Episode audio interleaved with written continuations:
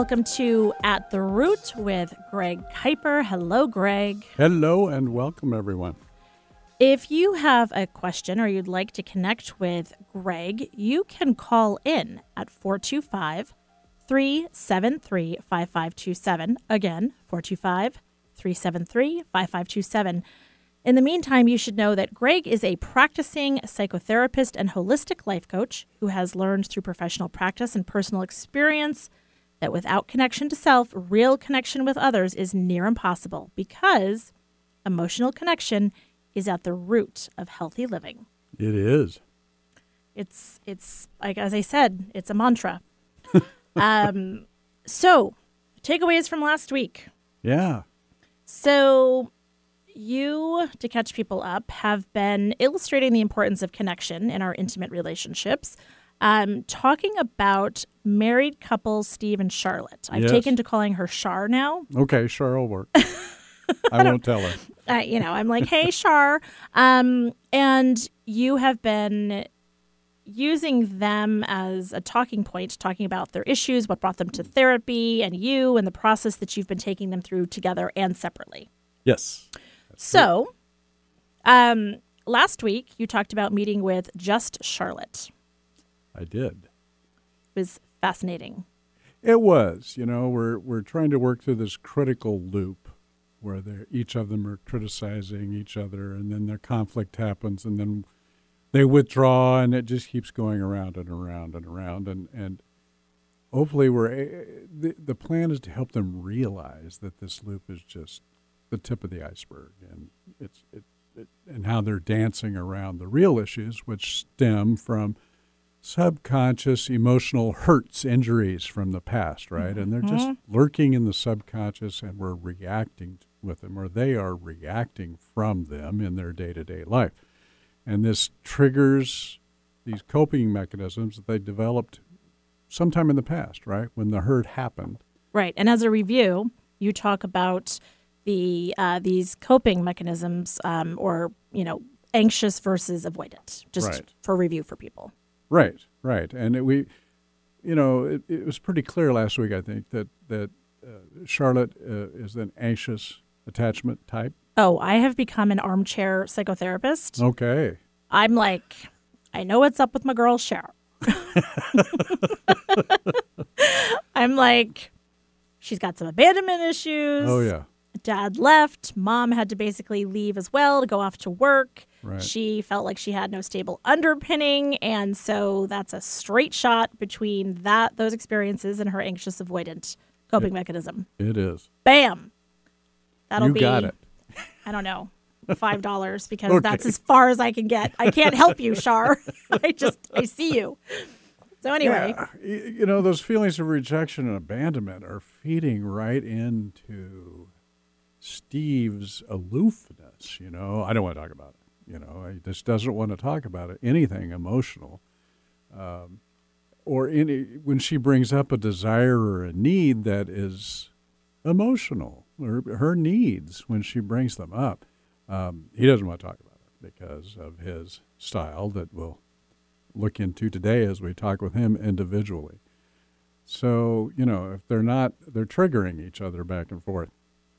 And uh, with these coping mechanisms, and, you know, they're these adaptations, if you will, um, were extremely useful back when they were needed, right? Whenever this was happening in childhood, or maybe it doesn't have to be in childhood all the time. It could be a trauma from a first relationship when you're 20s or whenever. It, it doesn't matter.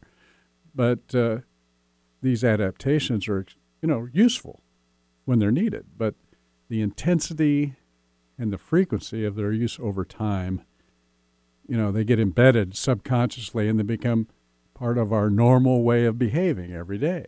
Much of our day to day lives can be spent on autopilot, right? We're on autopilot. And, and we're operating mindlessly from our subconscious most of the time, you know?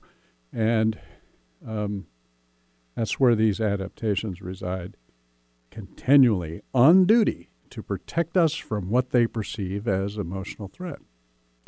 Yeah, I mean, they're obviously they're not even aware of these things, so they're not. It's not really they're not trying to trigger each other. It's literally like this subconscious thing that they're doing based on these past hurts. So she needs something because she needs to feel like she's not going to be abandoned. He probably, I'm just going to project here, he probably has his own daddy issues. And, you know, like showing how to help somebody or how to be intimate in that way probably wasn't modeled for him. And so he avoids it and so on and so forth. Right, right. And, and, and these subconscious protectors, right, that we have built in whenever we experience anything close to this emotional distress that we had in the past. Is, it's a part of them, right, that's doing that. It, it, you know, we all have these parts that we've subconsciously developed and nurtured over time, and they they're, they're all vying to be in charge during our daily activities. You know, the criticizing one, no, you can't do that because you just can't. You're just not good enough, right? Mm-hmm. There's that part of you in there, or the part of you that uh, you know you don't be feeling those emotions. You know, I've got to protect you from that, and so there's this this this protector part, and they're they're really loud and prevalent, and and the real you, that inner self, is cowering in the corner. This little girl or boy that's you know, damaged, hurt, scared, and really not even allowed in the conversation because we're operating subconsciously on an emotional level. I hear clients say things like, well, a part of me just wants to get in the car and drive away and never come back. And so when they say a part of me, right? I mean, it's it's just indicating that we've got these parts in there that are talking to us. Oh, my fantasy was always getting in some kind of an accident that kept me in the hospital in a coma for 3 months. I decided that that's the perfect three amount months. of time because I my husband would have to deal with some major holiday and a kid's birthday. So it needed to be a quarter of like a week's not enough.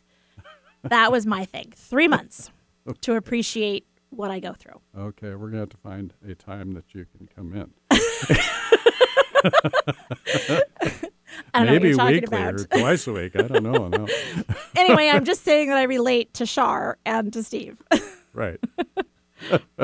well, you know, as we try to get to know these parts, uh, it, it's very effective in therapy for many clients to work with these, right? And it, it just comes from Richard Schwartz and his internal family systems model, as well as Janina Fisher as a model of resolution, transforming a relationship to oneself. And it's just working with these inner parts and getting them to either calm down or concede some control over the true self, you know, as, as we work through it. Um, and at this stage, with Charlotte and Steve, I'm wanting them to realize that there's a part of each of them that is working subconsciously, like we've been talking about, under the radar, you know, in a reactionary way that causes behaviors that are triggering their partner's part or parts, and, and they're doing the same thing, and it triggers the other person's part or parts, and it just goes back and forth and on and on. And um, hopefully, with this realization, they can understand that the other is not consciously or maliciously harming, trying to harm someone. They're just reacting subconsciously, as they always have. And, and hopefully they can, you know, as they discover these parts, reach out in individual therapy and work with them. You know, it's a little difficult to do in couples therapy, but, but we do if both uh, partners are willing to. And it, it, it's actually very effective because they can work together and tame each other's wild parts in there. Mm-hmm. So yeah. interesting. Um, yeah. Yeah. I mean, the individual therapy is so is so key. I mean, last week, you know, in Charlotte's session, it was just so evident so very quickly as you went back to her family of origin and, mm. you know, you asked those questions where some of this came from. And not that you always have to go back and, as you say, blame right. your family of origin and all that. It's just there's something. I mean, she even talked about, you know, the first boyfriend that she had and how he said that she was needy. And so, you know, she's got the the double whammy. Um, and yeah. so in her session that you had individually, you talked about this fear of rejection that she had and uh, the abandonment and all of these things that um, proceeded to trigger Steve so that he would withdraw.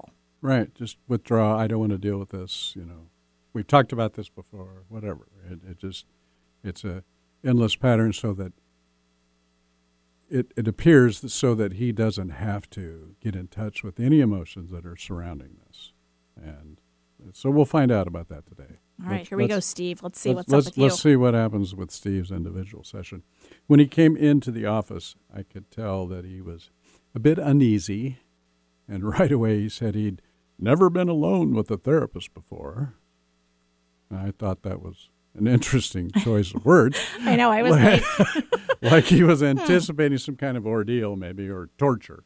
But uh, I reassured him and I said, Steve, I just want to spend this time getting to know you better. And I found that it is more comfortable one on one rather than both partners being here, at least for the first time. And he said, I guess I get that. I've been thinking that this meeting is happening for you to pump me for information about my past or things I don't want to share about Charlotte or with Charlotte. And I replied, You won't find me doing any pumping. I hope you'll share with me willingly, whatever you're comfortable with. Let me know if things are getting tense and you don't want to go there. And in couples counseling, I don't want to talk about anything that can't be shared with your wife, okay? That doesn't work very well with trust. And the same goes for her.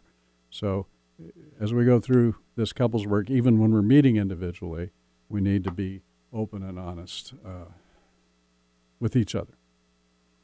So he jumps in and he says, I don't have anything I wouldn't share with her, really. And he paused for a few seconds and then he goes, Well, maybe stuff about my life prior to me knowing her. And I ask, So you haven't shared much with her about your life before the two of you? I haven't told her a lot, he replied. I don't see the point in digging up the past. It's over and done with. You just keep on plugging away, you know, day to day. I mean, she knows I was engaged before, and I had a couple of relationships before that, and she knows I had a rough childhood. But other than that, now, it, it, so you were engaged before Charlotte and had a couple of other romantic relationships. And he replied, I was engaged for a year, and then we broke it off. That was a year before meeting Charlotte. And romantic relationships, I guess that's what you'd call them. I've always been in a relationship with a woman. Since ninth grade, actually. I guess that would be a, with a girl back then. Any idea how many prior to Charlotte? I asked. Do you really want me to count them? He asked sarcastically. And I said, No, just give me a general idea. I don't know. Four, five, six, maybe. Over the course of what, eight years? I asked. Yeah, something like that. So it's becoming obvious at this point that Steve had problems with emotional engagement in relationships with women, right? I mean, and probably in any kind of a relationship, Mm-hmm. friends, work. And I couldn't help at this time but think about Charlotte and her not knowing about all this prior to them getting together. Wonder how that would have changed things. right. So I asked him, uh, So Charlotte didn't know about all these relationships? And he replied, No, and she still doesn't really. She knows about the one, the engagement. Shifting gears, I said, You mentioned a rough childhood. Tell me about that. I mean, just an overview. Oh, man, where to start? An overview is really all I can give. I, I don't have many memories of my childhood. He paused and, looking down, he went on. My dad was a cop, a Vietnam vet. Hard ass jerk, really. He was never around much, and when he was, we were always on edge. You and your mom? I asked. And my younger sister, two years behind me, Allie. He went on. My mom was a saint. Did everything she could to keep things together and show us love, but she was scared all the time. Always anticipating the worst from him when he was there. That fear really rubbed off on Allie and I. I hated it when he was around. So I then asked him, Go back as far as you can in your memory and give me five adjectives that describe your relationship with your dad. He said, Relationship? What relationship? Angry, mean, jerk. I interrupted him. Not adjectives about your dad, but about your relationship with him. He looked at me puzzled for at least 10 seconds. Then he blurts out, distant, contentious, scary. That's all I've got. I remember emotions weren't allowed by anyone, except him and his anger. I don't have many memories about him. So we're kind of starting, Stacy, right? We're getting a picture of Steve's avoidant attachment style, right? Oh, yeah. Avoidants tend to not remember much about their childhood. They don't, from, you know, middle school back, a lot of them don't remember much. Mm-hmm. Um, they blocked it out.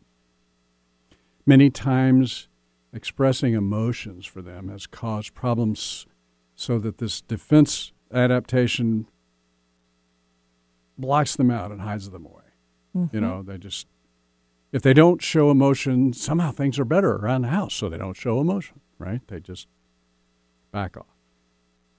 They have a tendency to keep intimacy at arm's length, right? Or and, and to diminish the importance of relationships.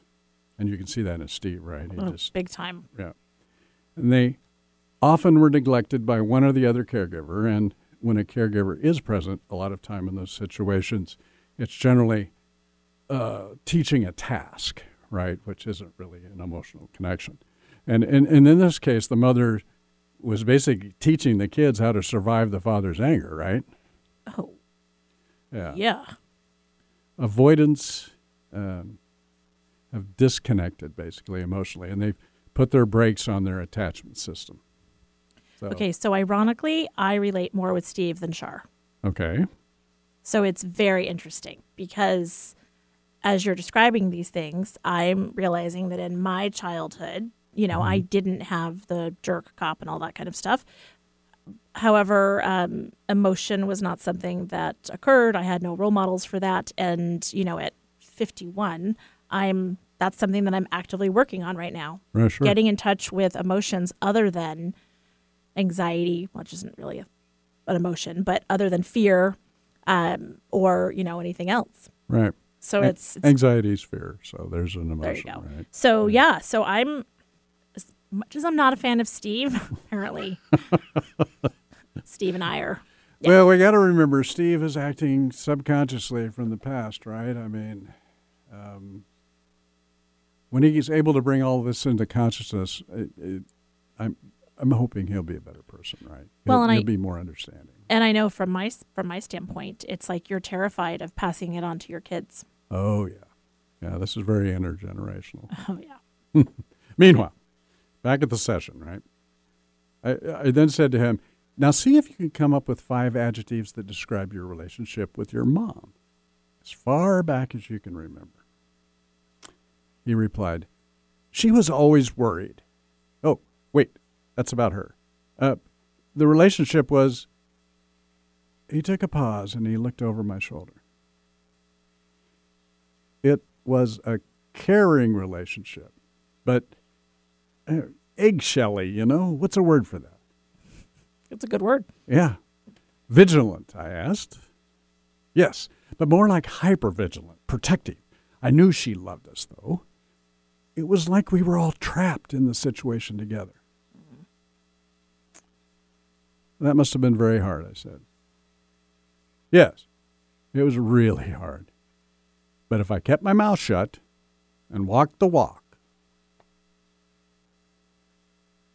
And then I said to him, Steve, it's it's really amazing how these defensive strategies we developed early on to basically just survive become so embedded in our subconscious behavior that over time we just operate automatically the same way, day after day.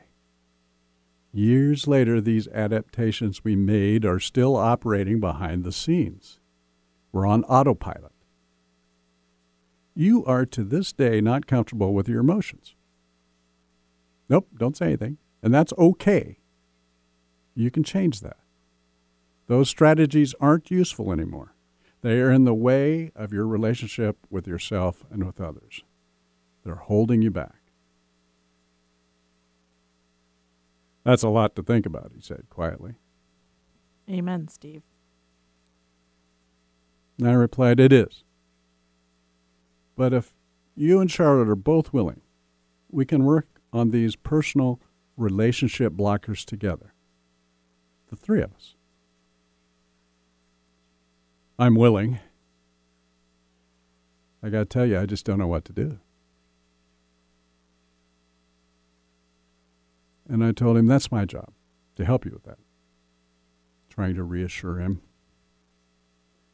I continued, for now, just know that neither one of you are intentionally trying to hurt each the other, right? I mean, you you agree with that? Yes, I do. This is reactionary behavior from your subconscious. And we'll learn how to bring it into consciousness, right? Where we can figure it out. Currently, your withdrawal from feeling emotions and listening to her emotions is triggering her fear of abandonment and rejection. And that fear of hers is triggering you not wanting to go to that emotional place. And this just goes on and on. And the conflict arises and, and, you know, well into this, this conflict that you're having. You don't even know why it started, but you're in the pattern. You're back in the critical loop. So, figuring out and just knowing these triggers are going to help you both get to the point of hearing and knowing each other's needs and desires. And that's where we want to go. We want to be able to listen to each other's needs and desires without getting triggered into this, this automatic response that we've been doing forever. So that was, we were out of time, and I ended the session asking him to see how aware of these triggers he could be over the course of the week. Just, just being a little curious and and coming from a place of wonder, not dread or not a chore, but just trying to see the moments that he can see he might be triggering Charlotte or she might be triggering him.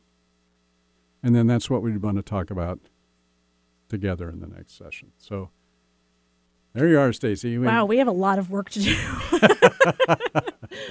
we have lots of work to do. Now, um, you know, that's that's tricky because Steve is really just as much you know, I go back to that little kid place and you're talking about that little mm-hmm. kid that's kind of hiding in the corner and whatever. And he at one time felt just as vulnerable as Charlotte did. Mm-hmm.